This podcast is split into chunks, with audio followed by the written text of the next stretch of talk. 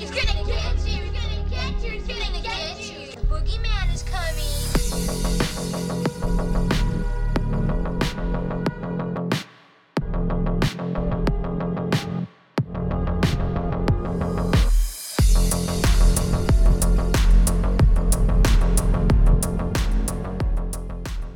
Welcome to this week's episode of Daily Horror Habit, the podcast for horror obsessives. I'm your host, Jay Krieger, bringing you horror movie discussions every Friday for your twisted pleasure. And as always, be warned, these discussions may include spoilers. To round out my Evil Dead series revisit, it's finally time to chat about Fede Alvarez's 2013 remake Evil Dead, in which Mia, played by Jane Levy, asks her friends and brother David to take her to their remote family cabin to help her try to kick her drug habit. Though it doesn't take long for the group to unearth the cabin's dark past, as they find and read aloud from the Book of the Dead, which awakens an ancient evil that promises they will all die tonight. And joining me this week to chat horror remakes Evil Dead and Gallons of Gore is writer and Daily Grindhouse contributor Greg Mucci. Greg, welcome to the show. Hey man, thanks for having me. Uh, I appreciate you bringing me on for probably one of the best horror remakes out there. Absolutely, man. And yeah, I had a blast chatting with you on Safe Room and getting to kind of pick your brain about film was something I was really eager to have the chance to do because, you know, we had such a great chat about Doom uh, that I was thinking about like movies that I've noticed through, you know, social media and Twitter or Letterboxd and whatnot, somebody that I thought had a, the same level of appreciation for this remake in particular that I do. Um, so I'm really happy to kind of dive into this one in a little more depth, something that uh, previously I haven't had a chance to do. But, you know, as is tradition at Daily Horror Habit, uh, I like to ask first time guests, uh, what was the first horror movie or moment that had a profound effect on you for uh, better or worse? Um, I mean, I think my first sort of impact or brush or run-in with horror was Frankenstein and the Wolfman, sort of the classic Universal monster movies, and um, I, you know, absolutely fell in love with them. But when it comes to just the horror genre really embracing what it does, uh, The Shining, uh, I saw that when I was in third grade. I had a friend sleeping over, um, Avery, if you're listening, what's up? Um, and my dad worked um, in a kitchen in New Haven, Connecticut, and he just had a bunch of sort of coworkers that would bring him VHS tapes and sort of, you know, I guess open him up to horror. And I believe he probably had seen this before, but he brought home sort of like an unmarked tape, which just sort of adds to the ominous nature of, you know, what you're being introduced to. And it was The Shining. And granted, I'm at this point, I think I'm seven years old. And you know, me and my my friend, we we watch it with my dad, and it's like it was just like a strange feeling. We were so like captivated and and hypnotized by it, just like, uh, you know, the score by Wendy Carlos, uh, the camera movements, John Alcott, just like everything about it was so like captivating. And I don't know in that moment if I felt terror, and that's probably because I was, you know, in the company of my dad, who at that time was like, you know, the greatest protector and also my friend. So you have this air of like trying to play it cool. Um, but you know, we watched the movie and afterwards we went to, you know, went to bed and he woke up just like screaming, terrified. And we had to drive him home. And I ended up later having a nightmare of, you know, the room, the woman in room 237. And it was just like so profound and traumatizing that I think until I was probably about 13 i checked behind the shower curtain every time i went into the bathroom. Um, but that, that that was the first movie that sort of like showed how epic horror can be and that how like you know impacting it can be. And um, i think that same year i ended up following up with uh, a nightmare on elm street which also you know now that stranger things season four is sort of like you know pushing that beat a little bit um, yeah that that had, had a huge effect on me when i was also seven. And yeah, they those are two movies that sort of remain my all-time favorites when it comes to looking back at things that shaped you. Yeah, you know, it's I love doing this icebreaker with new guests so much because you get to kind of connect the dots in terms of while everybody generally has different tastes, obviously in terms of like genres or subgenres, right? I start to see a lot of similarities in terms of our overall, you know, first entry into horror or just our introductions to horror and you know, Universal Monsters being very much a first introduction for a lot of people, myself included. But then I'm also kind of like laughing because thinking about, you know, uh, there have been so many examples of, and even in my own life, like fathers that you know they notice that their kid is maybe gravitating towards this horror movie or something very tame, right, like the Universal monsters, and then for whatever reason they kind of make this leap in judgment where they're like, well, they like the Universal monsters, let's go and show them, like you had said, The Shining, or in my case, my dad who was not like a horror guy at all, really, like he wasn't the one that introduced me to horror. My grandparents did, but then when he found out I liked it, he was like, "Oh, like you'll like these uh, Universal monster movies." And then for whatever reason, at like I think eight or nine, he was like, "Oh, we should watch the The Exorcist." Like that's one of the greatest horror movies of all time. But just like thinking back on it, it was like such a leap in terms of like having an interest in horror and then showing what is a incredibly traumatizing uh, horror movie still to this day in many ways. Um, yeah, and you know, I think it's funny that when you're sitting down as a kid and watching like an actual terrifying movie for the first time, you do have this sort of like mixed emotions during it, right? Like you'd said, trying to playing it cool. For me, like not really fully grasping the complexities of what's going on with the story, but there's like beginning to become very, very tense and uncomfortable in terms of like seeing the little girl go through to the doctor. And there's like this very horrific portrayal of like medical experiments and these things.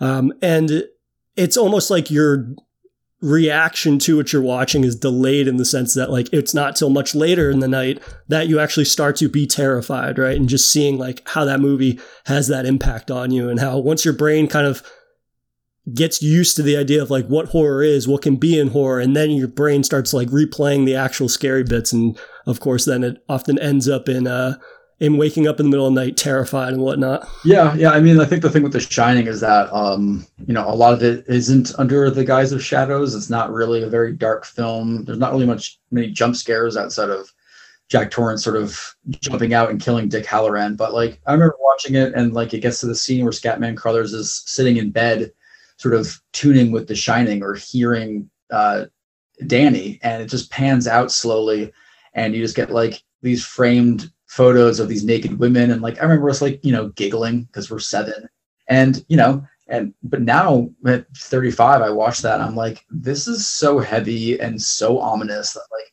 but like, I totally like agree that like you're sort of introduced to like Universal monsters, and then the next step is sort of like getting the chair kicked out from under you. It's like introducing yeah. somebody to, you know, the Muppets and having them see Uncle Deadly, and it's like, oh, okay, so like you like Uncle Deadly? Well, like here's Freddy fucking Krueger, and it's like that's to me right. completely like I don't know. I, I, did a list like a while ago for um, some site where I did like the ten sort of like introductory horror films that sort of build you into, I guess like more R-rated fare, and like I think parents sometimes, you know, and I'm glad they did it with me, but they don't have the best judgment calls. They'll just sort of jump from like 10 to 4 when you should yeah. really hitting that 987.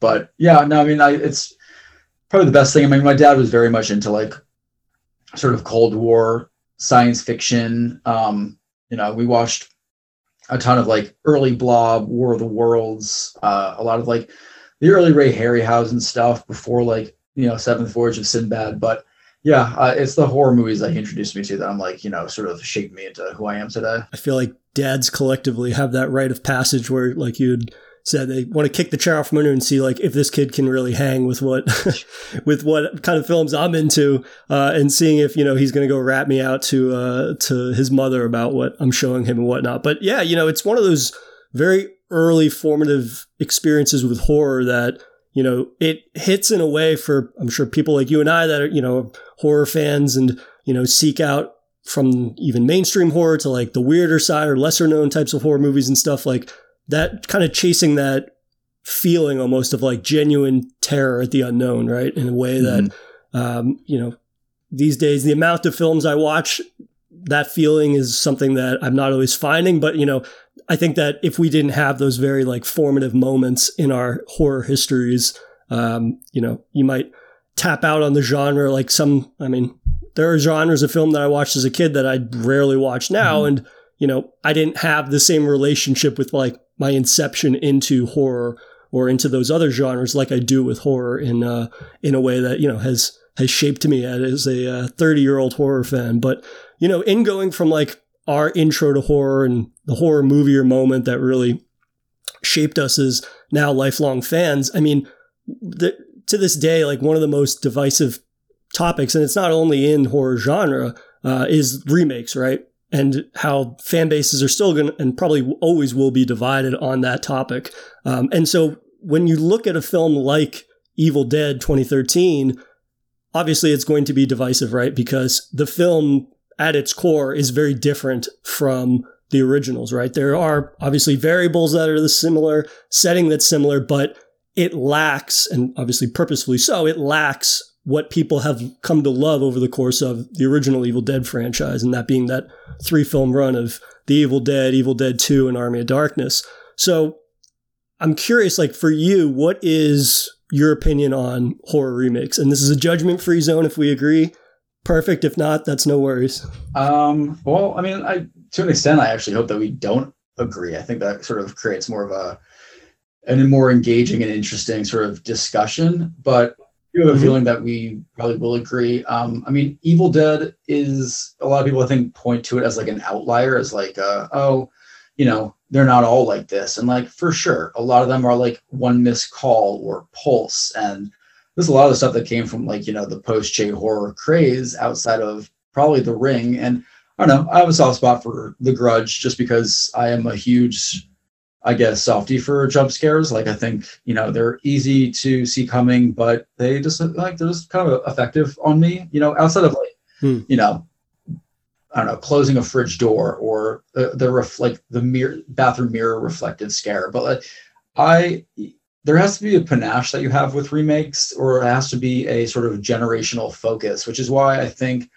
Invasion of the Body Snatchers has always been sort of like one of the best uh, remakes, and even Abel Ferrara's Body Snatchers, you know, taps into the '90s, uh, and it, it focuses a lot more on like militarization and I love that movie, and I think that I love um, the '70s one. I love I want to say late '50s, maybe early '60s, uh, the original. But yeah, I think if you take into account the decade, how different things are, it's like societal strain. I think if you tap into that and you put like Evil Dead, I will say doesn't do that. It just reworks it into a much more somber and downtrodden tone and I think that, I mean, I'm just gonna, I, I guess, quickly list off some of my favorite horror remakes, and there are a ton out there. And I like, there's, I guess, you know, if you're on Twitter, you always sort of get every like three months or so the question of like, what horror remake is better than the original? And like,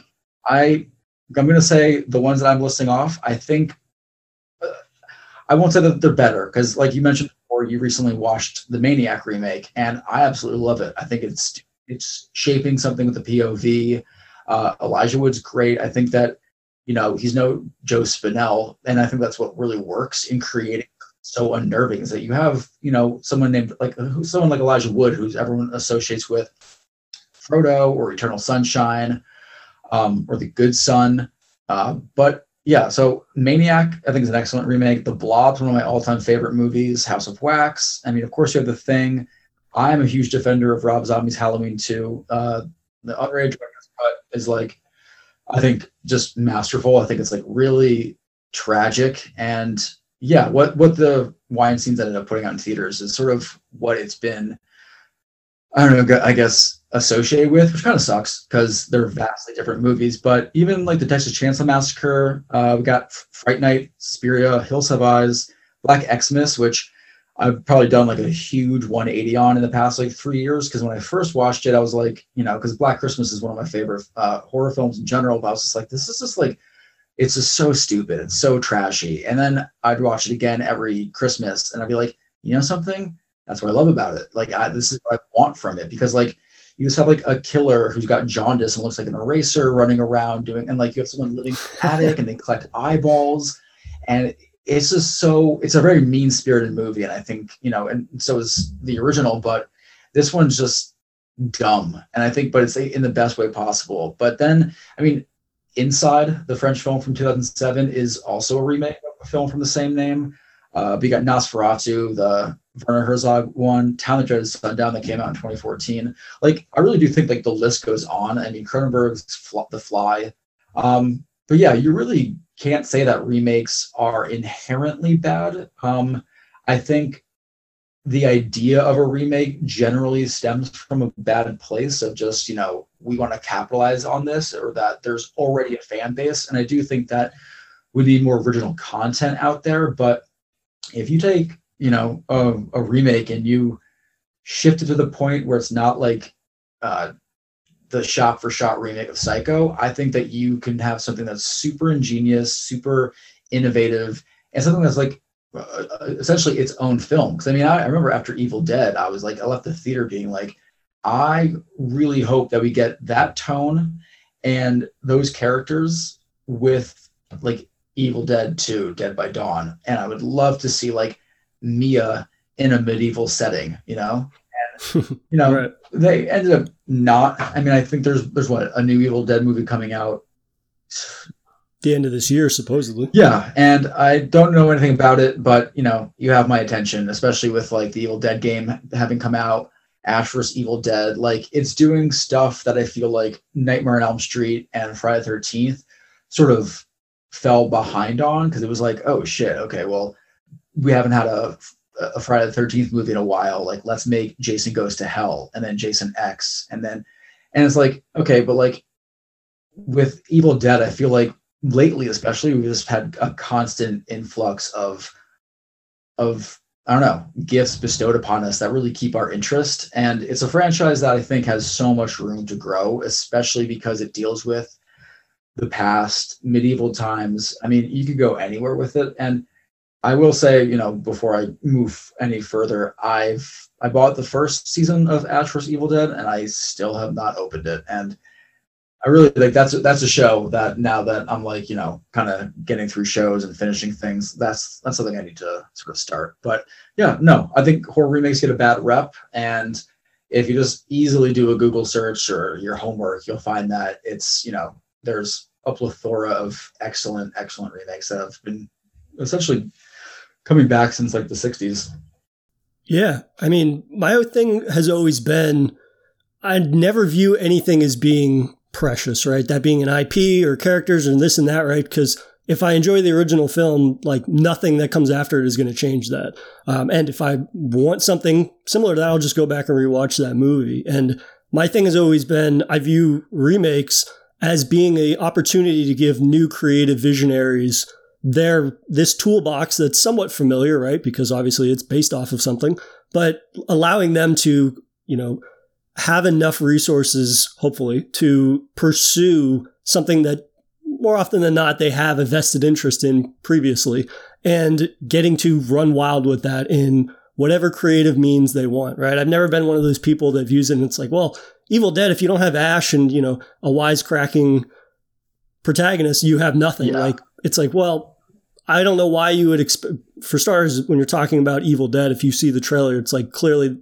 the tone is what they are going for, right? The setting's familiar.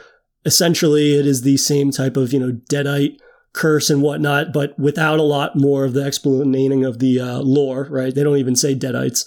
Um, so it's stripping that away, and the focus is more on the tone, which I really love. And I guess people that maybe are not as keen on remakes as you and I are see that as being like, well, why even associate it with Evil Dead then? But at the same time, I view it as being like, well, it's taking elements that are so intrinsic to Evil Dead and just giving you something that might be familiar here or there, but it's exploring it in a way that, you know, a portion of the fan base maybe, or just people that enjoy horror films in general maybe, would want to see them go down that avenue. And I'm always in favor of directors that want to take creative liberties with things because again, like if I wanted more of classic Evil Dead, I'd go back and watch it. Or, you know, as you'll learn when you watch uh, Ash vs. Evil Dead, like you're you can get that right. They have not abandoned that sort of avenue or those characters or that approach with the IP. So the idea that all of a sudden because something doesn't match up tonally or it's devoid of something that you loved about the original films I don't know, maybe maybe that's just something that like the older you get, you kind of grow out of, hopefully, right? I mean, I was probably very opinionated about remakes when I was in high school at 16 or 17 or whatever. But now just being like able to detach fandom and just appreciate something for the vision that a director or creative team had. Um, and more often than not, like even if it was something that people would say, oh, it's just a shot for shot, or you could even classify it as being a shot for shot, chances are, like, sure, they're saying that, but the techniques that have evolved over the years or potentially decades, right, since the original was released or multiple decades, like that's going to create something new in a way that can be enjoyable. Not to say it's always going to uh, surpass the original, but it's something that could be an accompaniment to that. And it could be something that, you know, a new generation might go and see a remake of a classic horror movie and they're like, well, this is new and this kind of is looking in the realm of what I'm generally watching these days. And they might not be inclined to go watch, you know, 60s, 70s, or even 80s horror movies. So that remake, that more modern remake, could almost be like the stepping stone to the classic. Um, so yeah, I don't know. Remakes are one of those things that, like you'd said, um, I see a post on that seemingly every week where someone's like, "What is the best horror remake?" or "What do you like about the new one that you hate about the original one?" And you know, other, other than viewing those as like just farming for uh, for likes and you know audience interactions and stuff like that, I just never found that conversation interesting. Like, what is which one is better? It's like, well, they're all. If it is a good remake, it's doing something different. It's not doing exactly the same thing. I would hope. Yeah, and I mean, I don't, you know, I don't fault those questions on Twitter really, or like I don't really engage with them because, like, for the most part, they're probably newer horror fans or maybe younger horror fans. But I mean, I guess like for anyone that doesn't know on the remake, since like we are kind of talking about like tone, like the big difference with this over the 1981 original is that instead of uh, four friends going to it, or five friends, yeah, Cheryl, four four friends, uh, going to a well here it's five. I think it was four in the original. Uh, maybe I'm wrong. Maybe it was five whatever. It was just, you know, five friends going to a cabin to sort of have a weekend together. And then, you know, they listen to a recording that unleashes uh, demons or deadites in the woods. And, you know, they slowly get possessed one by one. And here, the main difference is that they're all going to a cabin to help their friend Mia uh, wean off of what I believe is heroin. And so it's essentially them isolating themselves in the woods for three days while she detoxes. And you know that right there like creates this tone that's you know paired really well with the visuals because it's like a very grimy overgrown and just very like uh dead. Like i mean you go in there and you could already smell the cabin. Before mia um played by Jane, Le- Jane Levy starts to sort of smell this odor of the basement. But uh it's one of those movies that um you know uses digital but i think it uses digital and it uses a little bit of CGI. He uses them so well because this is a very like uh texturally uh texturally coded film where like it's not smooth. Like I really love Malignant, but that's a film that's very smooth. I don't really get much like uh of a feel to it, but this movie just like aesthetically I think it's beautiful and it's it's po- mostly in part because it kind of stays true to what Sam Raimi and crew did in the original, which is all practical effects. And but yeah, the the making it sort of an allegory on addiction or detoxing and like you know it's it's it's always in question of what Mia is seeing. Is it based off of the Latin that was read, or is it based off of her just sort of detoxing? And that's what sort of create like stirs this pot of like the, the tension between the characters, and that's something within this remake that I really applaud because it's just it's taking this like loose mold from the original and then it's shaping it on its own. And I think that's like just sort of ingenious. And yeah, and it's kind of crazy because if you watch the first Evil Dead, there's there's there, there's humor, you know, absolutely. But once stuff kind of starts popping off, it's very it's very bleak and it's very gruesome and it doesn't really play for laughs that much. Like there's some definite definite like uh facial twitches that um, Bruce Campbell has, especially when he's sort of debating internally with killing his girlfriend with a chainsaw. But yeah, it's not really until Evil Dead 2 Dead by Dawn where like it really pops off as like uh, a horror comedy or like splat stick kind of kind of stuff. But yeah, here it really forgoes that, and it's you know things I think Mia gets possessed by, I want to say like the 15 minute mark. So you have, you know, if you're watching the theatrical version, it's 91 minutes versus the unrated, which adds five more minutes. You know, you have essentially just like an hour and 10 minutes of uh, a roller coaster just shooting you down at like 90 miles per hour.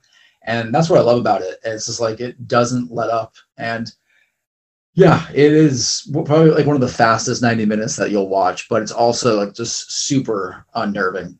Yeah, it's absolutely draining for the uh, the runtime, which always catches me off guard every time I revisit it. Because, like you said, I mean, the unrated cut, which I definitely recommend to people, I mean, it adds five extra minutes, and if anything, that feels like 10 probably minutes in terms of just overall like of it being this thing that never really lets you go mm. um, and like what you were saying about like the texture of the film it so smartly you know handles that you know addiction detox angle of the character and her arc and this and you know the, how that affects the relationships with characters by pairing that with this just oppressive portrayal aggressively oppressive portrayal of just you know the swamps. Everything is wet. You feel like you're constantly like trying to dry your hands or if you're not looking where you're going you're going to snag your elbow on something or you know get a vine wrapped around your leg in a way that you know it complements the film through and through. And i think that it mostly is in part to the fact that you know it plays off of the characters and their arc and their predicaments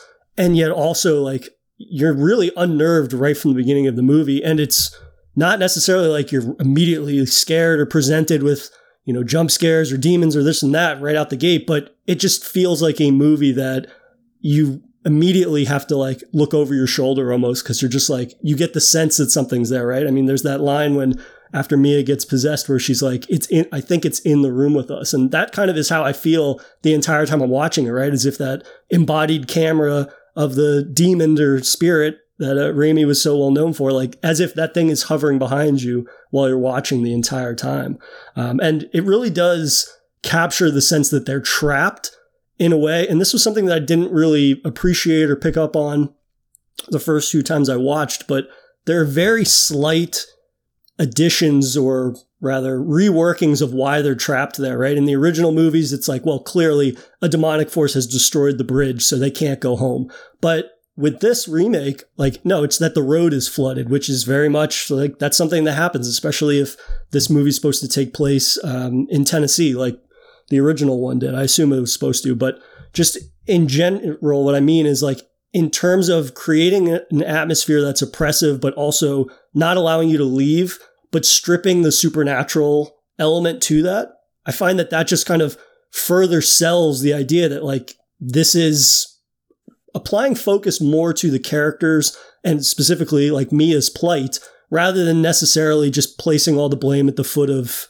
demons and deadites, right? It kind of, for me at least, it takes the best parts of that, which is, you know, the possession and the body horror elements, oh, yeah. but it removes a little bit of the mysticism, which I think allows me to have more buy in to this as being like not only what I find to be a respectful and more mature approach to like what is the classic detox character dealing with addiction. But when you strip away some of the mysticism elements of it, it just it presents it as more believable for me in a way that I think really works for this movie. Yeah, I mean it's it's so weird because like you know you like you talk about Scream 2022 and how it's you know it's sort of part of this discussion is like the requel. And it's like you look back at Evil Dead 2013 and I mean Fede Alvarez I think confirmed uh, in like 2018 at MovieWeb uh, he said that you know it's a it's a continuation of the first one, and I mean you even have Ash's car rusting away um, at the cabin, and you know this is like I, I mean I'm, not going to state that it's the first one, but it's definitely one of the earlier quote unquote requels. Um, but yeah, it's and, and that's the thing that's sort of beautiful about it is that it doesn't really ask you to like you know go back and rewatch the originals to understand this because it's so, so you know, it, it starts off so grounded in this reality, but it also does this really um, sort of smooth job at, at giving exposition about Mia and about how she OD'd before, and this isn't the first time that the, you know they're trying to detox, and this tension she has with her brother um, David, played by Shiloh Fernandez, and it's just like you get all that within you know minutes of you know, mm-hmm. just just talking and feeling the film out. And I, you know, I'll say this right now. I think Shiloh Fernandez is not my favorite actor. I think he's really great in White Bird in a in a Blizzard. Um, but yeah, he just like doesn't sell me on it. And a lot of his line delivery here, I find just barely passable. But like what I love about this is that it sort of subverts the characters that we have come to to love through Evil Dead, where it's like, okay, David um, is starts off kind of as your Ashley, like your Ash, and Mia is your uh, Carol, and then uh, you know within the last 25 minutes, it's like, you know, I'm glad you thought that, and now we're just gonna flip it on its head because now we have Mia, who is essentially your Ash, and David mm-hmm. ends up being the one who needs to be sort of rescued. Um, and yeah, though I mean, you know, and then from there it just sort of pops off for the last 20 minutes going completely metal on us. But yeah, uh, I think it does a really good job at sort of taking this understanding and this passion for the original and just sort of making it its its own. And you know, it's it's crazy that it's written by Fede Olivares and Rodo Sayagues, which I'm, I'm hoping I'm pronouncing that correctly. Um, and I think they both worked on Don't Breathe, but and it was also yeah passed along to Diablo Cody to doctor the script. Um, you know, to make it to kind of Americanize it, you know, since Fede Olivares and and them are uh, English isn't their first language. But yeah, uh, I think it's just crazy that she had a bit of a, a, hand in it. And I mean, I don't know. I think some people who are a bit, um, I guess, unfair to this film would probably say that the dialogue is crap, and I don't think so. I think it's it's there when it needs to be, but the thing that speaks the most to everybody is the effects and sort of the I don't know the the the whirlwind that is yeah the the the, the last hour or so. But yeah, it's I don't know it's it's a, it's a remake that I think really sort of subverts expectations because I remember when I heard about this being remade, um, you know, before it came out and ended up coming out I think in April of 2013. Um, I was just yeah very dismissive. You know, I was younger, but also just kind of like how dare you touch you know such a sacred movie. And yeah, I don't know. I, I, I was an idiot because it's you know so it's it's it's a wonderful job. Well, it's one of those things that it's like you always and I would bring it back to what I said earlier, right? It's something with age, like you kind of learn to be maybe a little more reserved and wait to see kind of once you actually get to see the project, right? It's easy to kind of be like when you're a fan of something and it's like, oh, they're going to bring this back after all this time and you know the original director and the original protagonists are not attached outside of you know producing the movie obviously but like you can be very skeptical of the things that you are very precious about mm-hmm. right and that is something i think with age like you learn to kind of just like wait a beat and actually see the final product sometimes before you you know, immediately dismiss it. But, you know, before moving on, I wanted to touch upon like the film's ability to subvert your expectations. You know, obviously there's a great indication in the marketing, the trailer, and this and that, that, you know, they're going for a tonal shift from what people are used to. But I think even in the way that, and that's kind of piggybacking off what you had said in terms of like within the first 15 minutes, we know the players, we know their history, we can sense the fact that like, yeah, something is coming for them and whatnot.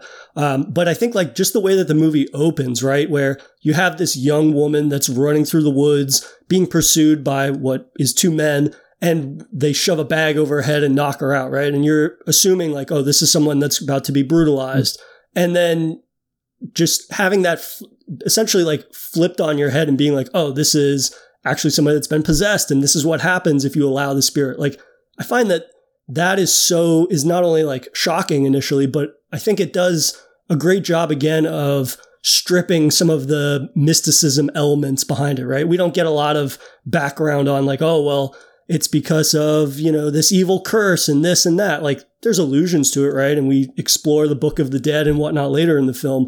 But the film is very smartly smart in the sense that it avoids proselytizing the sort of like history or the warning about the deadites and all this stuff that again i think that if they had focused on that element or they tried to include that element then the tone would kind of not flow as well as it does i think or the commitment to that tone of being very distinctly different. Um, and i think that the movie, you know, frequently subverts your expectations about characters or just overall like the way that situations can play out um, in a way that I think leans into Alvar- some of Alvarez's, you know, sensibilities as a filmmaker and whatnot, and just leaning into an avenue that and a tone rather that he is very strong. And I think, in that being something that is very bleak, where, you know, you're not sure, you're kind of second guessing constantly whether there could ever be a happy ending or what is a happy ending in this universe that he's operating in or creating in some instances? Like what does that look like? Because it's probably not going to be the traditional uh, the traditional happy ending that some people maybe expect and whatnot. Mm-hmm. and you know I, I think something that we should get into and which specifically i think is a strength of his is you know visceral violence. Um, and you know we earlier described especially with evil dead 2 dead by day uh, dead by daylight uh, the fact that you know it is a film that is very slapsticky. It does have a lot of humor in it, but it also has a lot of like absurdist violence in it. Um, and this film, you know, tonally, not only in the fact of like what the characters are dealing with, their relationships, but you know, the violence is visceral. It's gory. It's in your face. It speaks to you know not being an over reliance on CGI, being mostly practical. Um, I mean, how does that approach land for you? Wait, so have you been playing a lot of Dead by Daylight recently? Uh, I actually just started dabbling back into that a little okay, bit. because you, you, you called it Dead by Daylight, which I think was like, which to me, oh, oh shit, must have been playing that game a lot. Um, but yeah, no, they're very like similar titles. Um, uh, well, I have like a lot of mixed feelings about the um, the opener. Is that it? Like tone, like I think uh, visually it hits the mark. Like I love like the sort of like fog laden woods. It feels very isolating. It feels very sweaty and gross. Um, all things I sort of want in a backwoods horror, which I guess, you know, in some ways you can label this, but it almost feels too much like it's coming off of the Hills Have Eyes remake. I mean, you even have like an air raid siren in the background being used along with, um, you know, the orchestral music. Um, you have two characters. One is literally called Toothless Redneck, and the other one is Long Haired Redneck. And it just feels like it's almost tr- tapping into uh, hillbilly horror, which I, you know, I like Wrong Turn. I can't say the same really for three and four. Um, but it feels like it's, I guess, trying to pull in other components of recent genres to sort of establish itself. But what I really appreciate about this is that you know you never really i never i guess until this film thought about the demon's use of like gender and why it possesses women. And it's sort of you know the same way back to like the salem witch trials where it's just like well you know they're more vul- quote unquote vulnerable and men won't believe them. And it you know more like you know as women will be labeled as like you know conniving or tricksters. And i think that like this like Mia being the main character in the first one possessed, especially her being in such like a weakened, fragile state, I think it really sort of plays off that without being too heavy-handed. And I do like that, you know, I mean, then then we go back down once they, I guess, for lack of a better term, tag and bag this woman who ends up being the daughter of um, a man named Harold, uh, who just essentially needs to cleanse the demon from his his you know daughter essentially by killing her but you know there's like three methods of doing that which is like by flame uh dismemberment or burial. And so you know he's gonna burn her. And but like you have this woman there who's you know and they have you have other family members are there and one of them is like you know looks like a burn victim uh, probably because from the demon. And it all just reeks of like sort of a, like hillbilly uh energy. But we move away from that. But like I think the fun fun thing, the sort of I don't know, I guess it's an, an Easter egg, is that you have this woman there who's just reciting Welsh, and it doesn't really answer any. It doesn't try and like you know answer why she's there or eh, give much context or history to the demon. You know, like to to, to anyone who's into horror or into mythology or anything like that. It's like like demonology's been around for you know forever. So you really, it's a, I think I feel like you're going to waste time trying to pinpoint it, and this movie doesn't do that.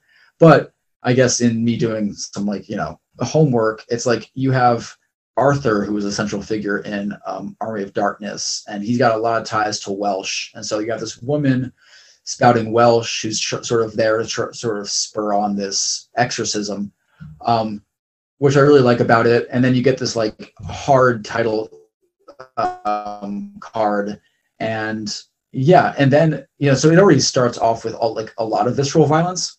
Um, and you know, Fede Alvarez already said that like they used essentially no CGI except for like some touch ups.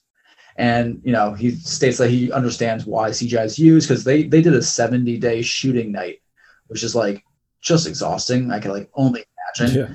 And you know, you you watch this, and there are some things. You know, I think fire is probably you know for the most part CGI in some of the scenes, but you know when Mia's getting attacked by the branches and it's like the infamous rape scene it you could easily say like that's cgi but it's not. And i think that's like the beauty of the visceral violence is that it's sort of all hard to watch but also you can't look away because there's like a wizardry to it. There's like you know there's the roger murray did the prosthetics and you know you just talk about like the scene where natalie who's david's boyfriend who's along for the ride ends up severing her arm off after her hand gets possessed or uh, bitten by Mia.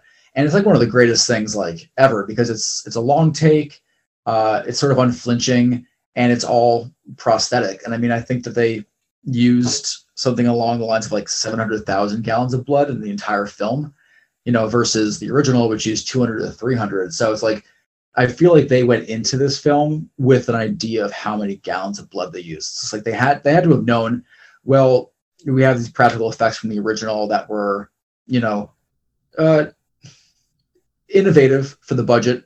I don't know if they were game changers, but you know, to me, Mm-hmm. watching that film now, there's like some puppetry there. There's like claymation almost. Like there's like a lot of like ingenious use of these effects. And I'm not at all going to say that you know, 31 years later, it looks real. But that's like not 31.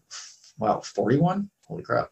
Um, you know, look real, but like it's movie magic and i think that this film taps into that and that's what like i love about it because i'm i for one if it's straight cgi it's i don't find it magical you lose me but we sort of like there's this beautiful blend of like if you use like i rewatched dante's peak recently and i was like oh man like you have cgi and you have matte backgrounds and it really works beautifully and i think that like if you start to marry these components you have magic, you have like a really sort of breathtaking film.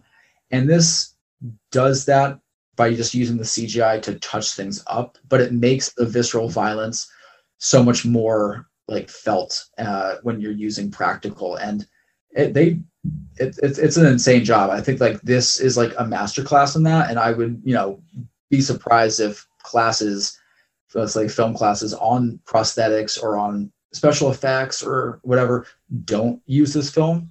And I also think Hmm. that my th- my favorite thing in this film because you mentioned before about watching this and feeling this like creeping sense of like dread and like things in in the room and like I I totally think that that's heavily part of the like the sound effects and the sound designers. Uh, the sound designer is Stephen Hunter Flick who did Speed, Basic Instinct, Sam Raimi's Spider-Man, but he also did Twister, and the thing I love about that is that if you watch Twister, it's like the sound design for the tornado. It's like it's screaming at you. It's like it's it's like an animal trying to like eat up the landscape, and that's how I sort of feel about the demon in this film. Is that like you watch it using like the Steadicam to sort of like coming through the landscape and moving at like breakneck speeds. It's almost as if it's like consuming everything in front of it, and it feels very much like like an animal, like some untamed beast. And the sound in this, from like the bones cracking to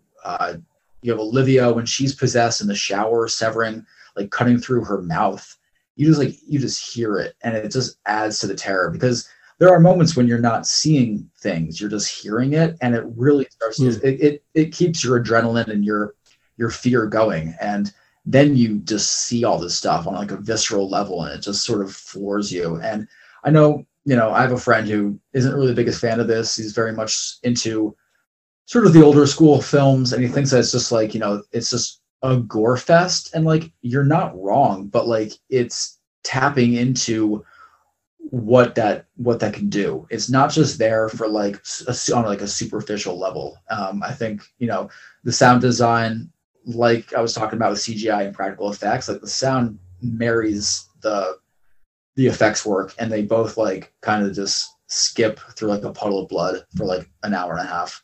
Saying that it is like a gore fest it's like sure you can give that to somebody but it is like the most refined skin crawling version of that, right? So if anything, like that is one of those uh, amendments that you always have to put on stuff because people are very quick sometimes mm-hmm. to like dismiss things as this or that. But it's like, yeah, it is that in a way, but it's the best possible version of that that you could see. Yeah.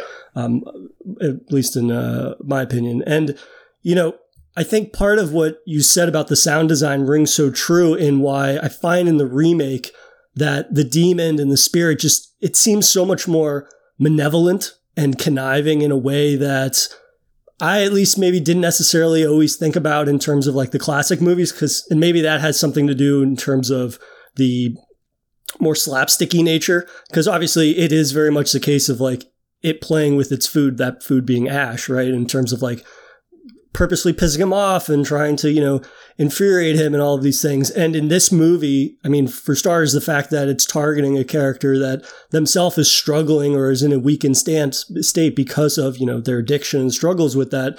But also, once Mia becomes possessed, right? And part of this has to do with the sound design is that the acts that she is committing to, you know, pass on the kind of very much more of a body horror centric thing of like, it's not only just a bite to, you know, in possess somebody else or you know grow the ranks of the deadites but also you know like vom- purposefully getting on top of somebody and vomiting this demonic possession bile into their mouth. Like yeah you've seen something like that and that is like again not necessarily something that's a game changer but the sound behind that and then, you know, periodically it probably has to do, you know, with Jane Levy's performance where she's like giggling or laughing after she does things, or sometimes the camera cuts to her and she's smiling after some horrific event has just happened. And it's a film that, you know, just at every turn, it seems that not only does it have this level of practical work in terms of the gore, which delivers, you know, in more ways than one, which, you know, we'll keep talking about, but,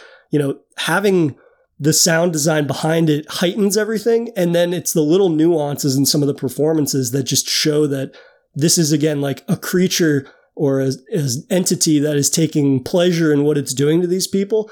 But it feels so much more purposeful than just to like play with its food. It's like, well, I'm going to do this, but I'm going to do it to them in the most disfiguring and, you know, disgusting way possible. And I mean, that scene that you mentioned where you have the one character, uh, uh, Olivia that's like sawing off her face. Like my thing I always come back to is that something is more terrifying when you hear it first mm. than when you actually like see it up front, right? And the fact that you hear her literally sawing through her face and she's, you know, hunched over and then of course, uh, Eric goes to like touch her shoulder and turn her around. And it's very much what you assumed she was doing at that point because, you know, it cuts back and forth to the book and whatnot that alludes to that's something that, you know, the possessed will do. But the fact that you have to hear it and you have to occupy that space before you're shown the results of what she's doing to herself, like that just makes it that much more sickening. And then, of course, it's got the fantastic practical effects that sell that in a way that uh, that still remains shocking, no matter how many times I've seen this. And I think that could be said of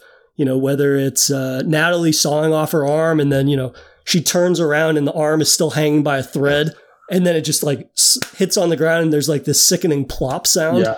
Um, um, yeah, I mean, I think like sort of going back to, I mean, you know, I, I brought The Shining up as being sort of uh, pivotal to my, you know, upbringing. Um, but like it's the same thing when when Jack goes into room 237. It's like you know that there's supposedly a ghost or a woman who choked Danny. So we have this slow camera sort of creeping into 237 and it gives you like the audience like enough time to sort of think what is this? What does it look like?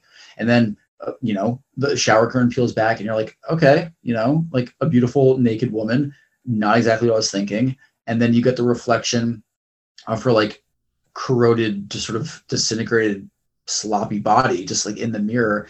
Like that's what i was fucking thinking of. And like it's you know total whiplash.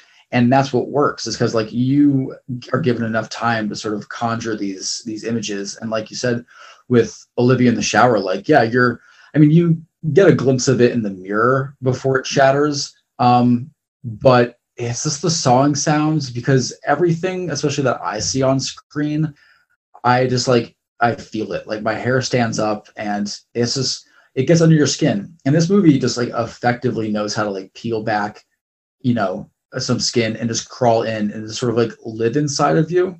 And I think, you know, when it comes, you know, going back to subverting sort of expectations, it's like, you know, when she's like trapped under the, she's in the basement and she's sort of like, you know, uh, stoking uh, Natalie to cut her arm off. Like, you know, it's going back to Linda's character. And it's just like, you have Mia embodying like Cheryl, uh, Linda, Ash, and it's just like such a genius way of using one character because you have a very limited setting. You have a cabin, you have woods, you have four friends, or in this case, you know, with the remake, five, and you know, but it's also like very cheeky because yeah, you have Eric, and it's like in the first one, they find these tapes, and you know, they have nothing really better to do, so they decide to like sit around it and listen to it, and that awakens the evil.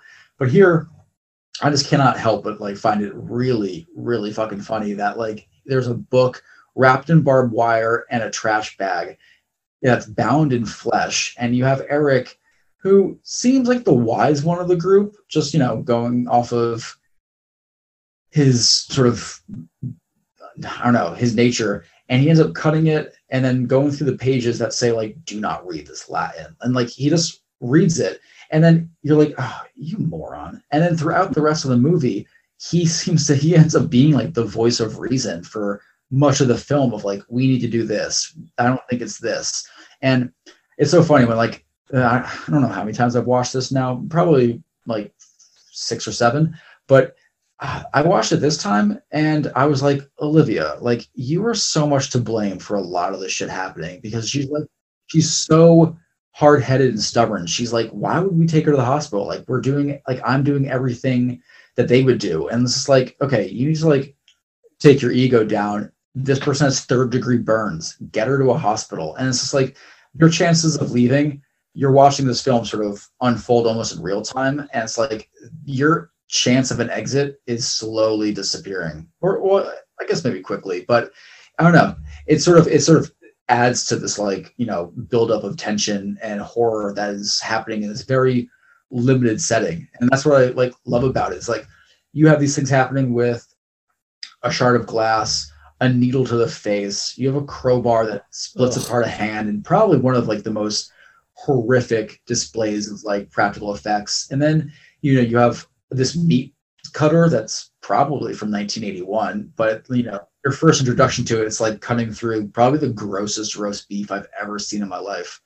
And yeah, you have all these like simple, sort of very real tools, and it's just using them against its characters. And yeah, it just adds to the sort of visceral nature to it, where you know, uh, a crowbar is hitting someone four times in the head, and they're just laying there, and everything looks and feels real and yeah, I mean, and I think you know, going back to the Maniac remake, I think the reason that that worked really well is because they also maintain practical effects. Like when you have Elijah Wood's character uh, rip back the prostitute's scalp, practical effect, and it's disgusting. And it's probably like you know one of my like top ten most like you know viscerally hard hitting scenes in horror. You know, his approach to violence and whatnot. Like with Eric, I think it's so funny that you, you know you mentioned uh, the fact that like he's responsible for opening this book, which nobody with any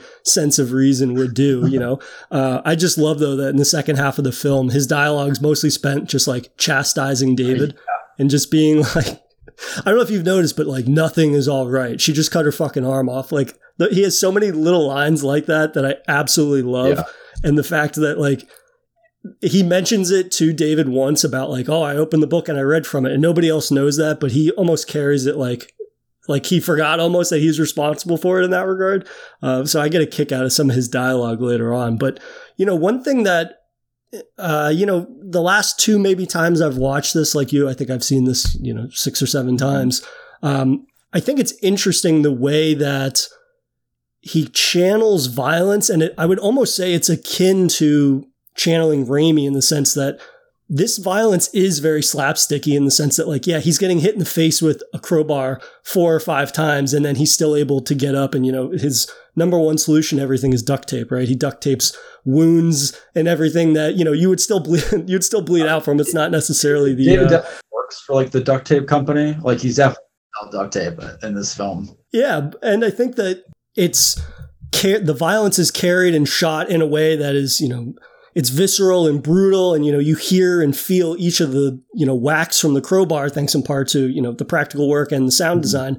But there is sort of a slapstickiness there in the sense that, like, yeah, he's still alive after getting hit in the face four or five times, which I think actually does a good job of you know channeling Raimi in a sense. Like it very similar to the fact that you know when um, when Mia vomits all over Olivia, right? She's got this cartoonish projectile of it's not even blood, right? It's like orange and it's They got all- bits of this and that in it. yeah.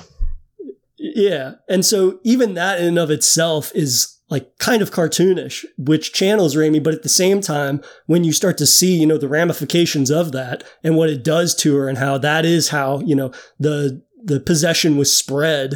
I mean, it takes on a much more disturbing nature of just the process of which the curse and possession passes from one person to the next. Um, it's kind of also like when Mia's in the basement and grabs Natalie and then, you know, slices her tongue in half with the knife and then makes out with her and basically is like getting these fluids into her mouth, which is so uncomfortable. It, obviously, it's uncomfortable for the first part that you have to watch somebody, you know, sever their, split their tongue down the middle with a Flinch. knife. But then, like, having a sexual nature to it on top of that just makes that such an unbelievably uncomfortable and disturbing scene. And then you realize, oh, it's actually to spread this, you know, the continued curse and possession. And yeah, it just has, there's notes of Raimi throughout the movie, but I love that he's able to, Alvarez is able to take that and then still make it his own in a way that doesn't feel out of place. It feels perfectly fitting within that film. And, you know, I think that that's right there is like the example of why I like remakes mm. and why I'm never that person that's like, well, how could you remake that? You'll never top the original. And it's like, well, then you get a filmmaker that clearly, you know, has a, vested interest in that IP, in that franchise, and then can approach that world with their own sensibilities as a filmmaker. It's not always going to work, obviously, like with anything, but I think that it gives you the potential for films like this or, you know, like Maniac, where it takes things in a slightly different direction, but it's capitalizing on what made those original films, I think, so memorable just in a different way. It doesn't even have to be a game changer. It's Mhm. just doing it, giving it a breath of fresh air that might not necessarily resemble entirely what you fell in love with originally, but it's going to give you, hopefully, a refined rendition of it that, you know, takes some swings, whether they be minor or large.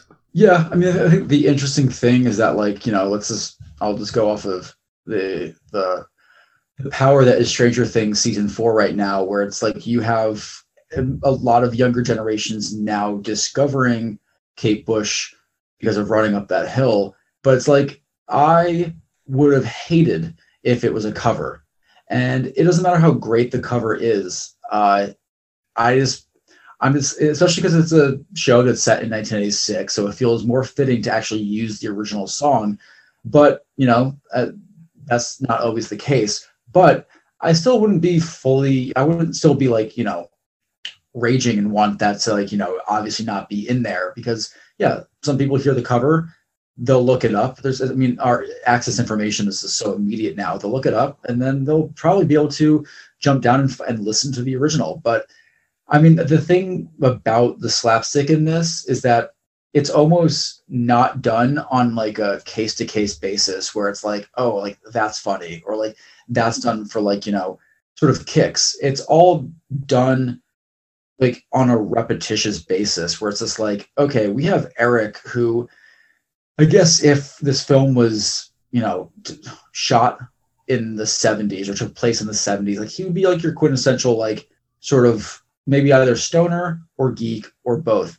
And, you know, he takes a massive brunt. Like he got he gets he he slips on face skin that's on the floor and he hits his lower back on the toilet. Then he gets stabbed with a shard of glass to the chest. He gets a needle to the face repeatedly.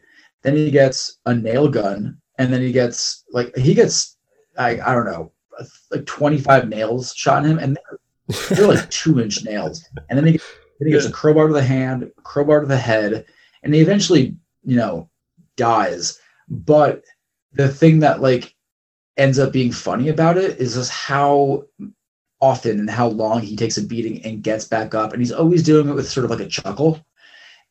You know and i i think like one of my new favorite things in horror is like you know okay it's not new. I shouldn't say that.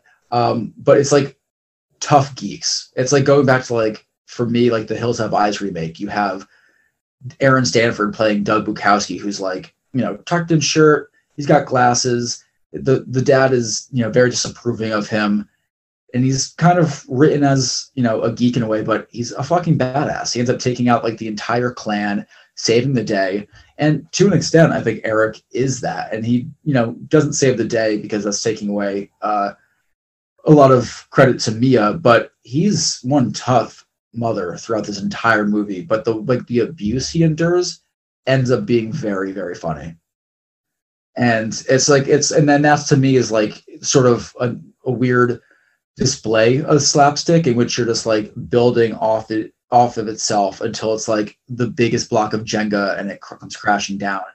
And it's sort of a, a, a, weird joy, like a weird cathartic joy to see. And yeah, I mean, I, th- I think like you're definitely not wrong in that it has its own humor. It's just, I think, played very differently. But again, that's what I love. And that, you know, it's like with Maniac, uh, one of the differences of that film is that doesn't take place in New York City. It takes place in L.A. And I think that it is such like, a, especially because it's sh- like from the POV of of the killer, like it's such a location based film where like it sort of bleeds into the horror and the characters and like the sort of like the energy of the film.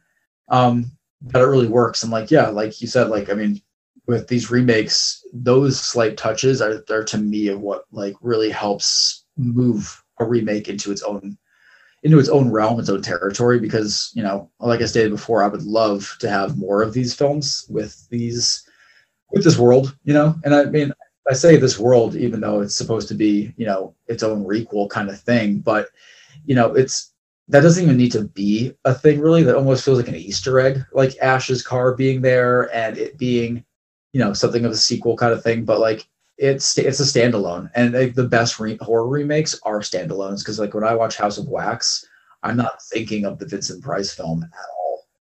All right, let's uh let's chat about that finale, and then we can uh, we can wrap up because you know this is, and you touched upon it briefly, like the film has been doling out so much brutal, unrelenting, not only oppression because of the environment factors and whatnot that we've talked about, but you know the quite literally physical bombardment that these people's bodies have been uh, victimized in. And, you know, it, Mia finally having the chance to have a cathartic release, you know, having this reconciliation with her brother and kind of have allowing to have that arc before he passes away. And, you know, obviously seeing her friends get killed and whatnot, like getting to have this scene act as the catharsis for all of these different emotions that she's going through and all these different events and then again, like Alvarez getting to crank things up to 11 essentially. And the fact that like, I think they said the film had like what, 70,000 gallons of blood and they used 50, I think, for that scene. Yeah, Something so aggressive. 100,000 in the beginning, but you're right. Yeah, it's 70,000 and they used 50,000 just for the, the rate.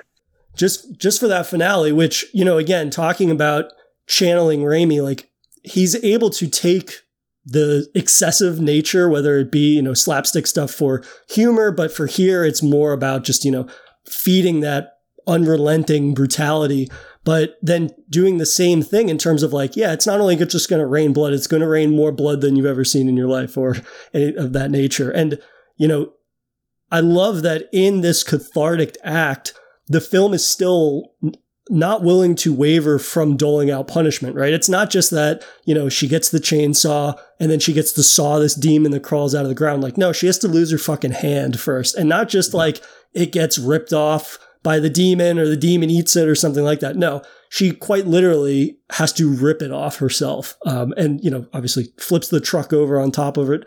And then you have to watch this agonizing moment of, again, not just one, nothing is clean in this movie. And that's what I really, really love about it, right? It, everything has to be painstaking in capturing every strand and every thread in a manner that, and, you know, it helps, of course, that she sells it as well as she does. But I mean, there is such a nastiness to the movie, but I don't know. I feel that like it's nasty, but I don't bounce off of this movie the same way that I do other movies. Maybe that it's kind of like all they have is like, oh, let's let's just be shitty to a female protagonist or female characters. Like there's a way in which you can be nasty and dole out this punishment to characters you come to care for, but you're still giving them that cathartic moment, even if at the end of the day they're the last one standing.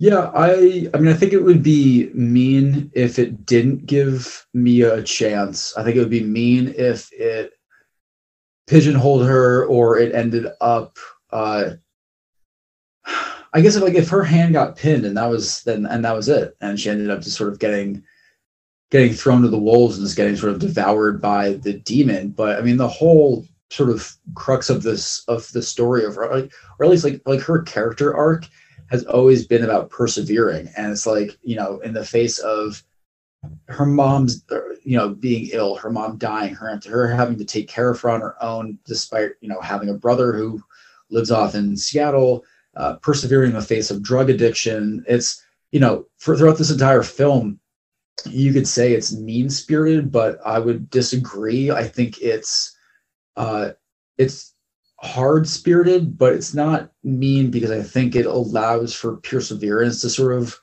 reign true. And at the end, I mean, she gets her hand pinned by the uh the jeep that the sort of the the girl from the beginning who's now like you know possessed and is crawling forth from the ground ends up throwing on her but you know through this it's it's another decision that she has to make of persevering and she rips her hand off in order to survive but like my favorite thing about the characters and like you know sort of working with the practical effects is that like everything that happens to them feels real it looks real and it is permanent to the characters like within the story but the thing that changes is like the eyes. The eyes end up being like you know it's their the window to their soul and that's the thing that resorts back when they're not possessed because you know that is their sort of lifeline, their connection to each other. Meanwhile, you have these permanent damages happening to their bodies, you know, whether it's getting your hand split or your hand ripped off. And yeah, I think, you know, her fighting at the end is it's not mean. I mean, I I, I don't I, I think I think the way that we frame how cruel or mean a picture is is very much based off of what gender it's happening to or who it's happening. Like when I watch Hostel Part Two, I often think like that's a very mean spirited movie because you have like Heather Matarazzo's character. Uh, I hope I'm pronouncing her last name correctly. Uh, her character ends up getting like you know, she's sort of the the outsider, the less popular one, like like the quote unquote the film's version of like an ugly duckling, and she ends up getting strung up by her heels and this like bled out. Like she just ends up being like, sort of stuck like a pig and it's very mean. It's very mean to that character. It's mean to a lot of the characters. And i know that's like you know that's the point. But the thing like with here is like that's not the point. It just it, it it positions these characters as being able to overcome their scenarios. And a lot of times you know you need your set amount of victims. That's a sort of like goes with like the dna of this genre. And but you know you have this brother and sister sort of at least reconciling with each other in a way to the to the, the best that they can when you have you know deadites or demonites coming for you and you're raining blood. But like yeah that like finale. I mean i really really love the movie even up until then but at that point like it just becomes so like metal as fuck. Like it's just raining blood you get this beautiful like cabin on like in the background on fire. She's got this chainsaw. This like strong woman, just like played beautifully by Jane Levy, and it's just brutal. And I think the thing that's like great about it is that like it's not edited to shit. Like it's just sort of allows them to exist in this space. And I think one of my like the most beautiful things about it, and I I will say I know like the unrated cut I appreciate the glimpses of gore that it has because I mean it adds five minutes, so a lot of it is like, you know, five seconds here, ten seconds there, and I do think that it works really well in showing more blood. But there's just some dialogue beats that don't work, and, and there's like a more extended scene with Eric when he's possessed. He's like crawling through the fire, um, and he like starts to chuckle and like I don't know. It just doesn't necessarily work for me. I I I appreciate the gore in the unrated cut, but I would much rather watch the 91 minute uh, theatrical because I think it's a bit tighter, a bit sweeter, and it's just more to the point. Um, but I love, and I think I bring that up because the ending has sort of a mid credit scene, I guess, of Mia's character walking down the street. She collapses from exhaustion. She gets picked up by I think some guy whose name is like Bubba or something. It's a, definitely like another like hillbilly name. And then she's like lying in the back, and the camera sort of like the music starts to crescendo, and like it, it's, it's focused on her eyes, and she like opens them up, and then it cuts, and it feels almost like what the Descent was doing, and I don't really like it. Um, but I love the ending of the film in general when she sort of it's when it stops raining blood and she walks out to the woods, and it gets this like this almost oversaturation of like sort of colors in a way, not like too fantastical, but it feels like the film opening up into a fairy tale. And I think that's like really cool when it comes to like the juxtaposition of what the rest of the film looks looked like, which is like a fucking nightmare. You know, I really I really like it. I think the ending I think it's great that she survives. Uh I don't care that her brother doesn't. I like know, and I think that the thing with with the film and the way it tethers the characters to each other and like what we're shown and what we're told, you could probably care about David. You could probably care about their um, them being siblings and their their you know. But uh, I just I didn't really. I cared about Mia. Um, I didn't hate David, but I really have no strong feelings. Um, but yeah, I mean that ending just like pours fifty thousand gallons of of blood down, and I just I love it. I, I will say, sort of looking at you know Mia's use of the chainsaw, I do really appreciate because in the original Evil Dead, when you have Ash who needs to uh, behead uh, Linda because she's possessed, he's like in the shack with the chainsaw, sort of like grappling with this like you know idea of murdering his girlfriend, and it's played tragically. I think there's definitely like you know a, a, a tragic note to it. It's a little bit played for some laughs, but just mostly like sort of uh, facial um, sort of comedic beats. But in this, there's like, I don't know if Shiloh Fernandez can act that out. So we're just gonna have you fucking go in with the chainsaw. And that's like, you know, and this blood splatters all over him, and the camera pulls back outside the shack, and it's like this beautiful, like it's like lit beautifully red. And I just like love these little bits of flourishes of color throughout because it's very much like a like the whole film sort of looks like a a fall leaf to a point, like just very like browned, crispy, and yeah, it sort of never wavers. And I think that's its commitment to its visual tone is like its panache is like really like I want more of it, you know, that kind of style. Yeah, I think that that's probably one of the best compliments you could give to a remake, right? The fact that it's able to present a new visual style for something that you know, you might say at the beginning feels familiar, but you can't say it looks familiar even from the opening moments of it, right? You can say, well, this character, this setting, this variable here, there, lore, whatnot is familiar. It's like, well, yeah, sure, I guess I could give you that. But at the end of the day, like overall visually, it looks so unique and so different in a way mm-hmm. that, you know, is obviously looks fantastic. But I think that the fact that the new direction that this movie takes, whether it be the look or the tone and all these things, it all flows so well together. And, you know, like you'd said in the unrated cut, it's a little, it gives a little more length to moments where you're like, well, there's no real reason to do that because this is arguably one of the weaker elements of the theatrical version, right? I don't think that necessarily the dialogue they extend, it's doing it any favors, um, other than, like we'd mentioned, uh, it fleshing out the practical work and whatnot, which you can appreciate, but that's not the brunt of that, you know, five extra minutes and whatnot. Um, but yeah, you know, I think that something that I always come back to with this movie, and it's why it's one of the remakes that I showed other people, like my buddies and whatnot, that maybe aren't necessarily into horror, in that this is more palatable, I think, than if I was to put, you know, The Evil Dead or Evil Dead 2 in front of them or even Army of Darkness, right? And I think that this movie, again, like, it's, I guess, saying that it has slapstick approach to violence, though not in terms of, you know, having laughs in mind, it's more so just, you know, it being so excessively over the top. I find that this is one of those movies that, you know, my buddies can enjoy on some level for the practical work and whatnot. And then, if anything, it makes going back and showing them the older Evil Dead movies, it makes it more palatable because it's giving them that, you know, that excessiveness, but it's giving it in this lovable doofus, uh, Ashley and whatnot. And, you know, I actually just did that over the weekend with one of my buddies who's like, yeah, I'm not to, he's not really into like 80s movies or 90s movies or this or that for horror.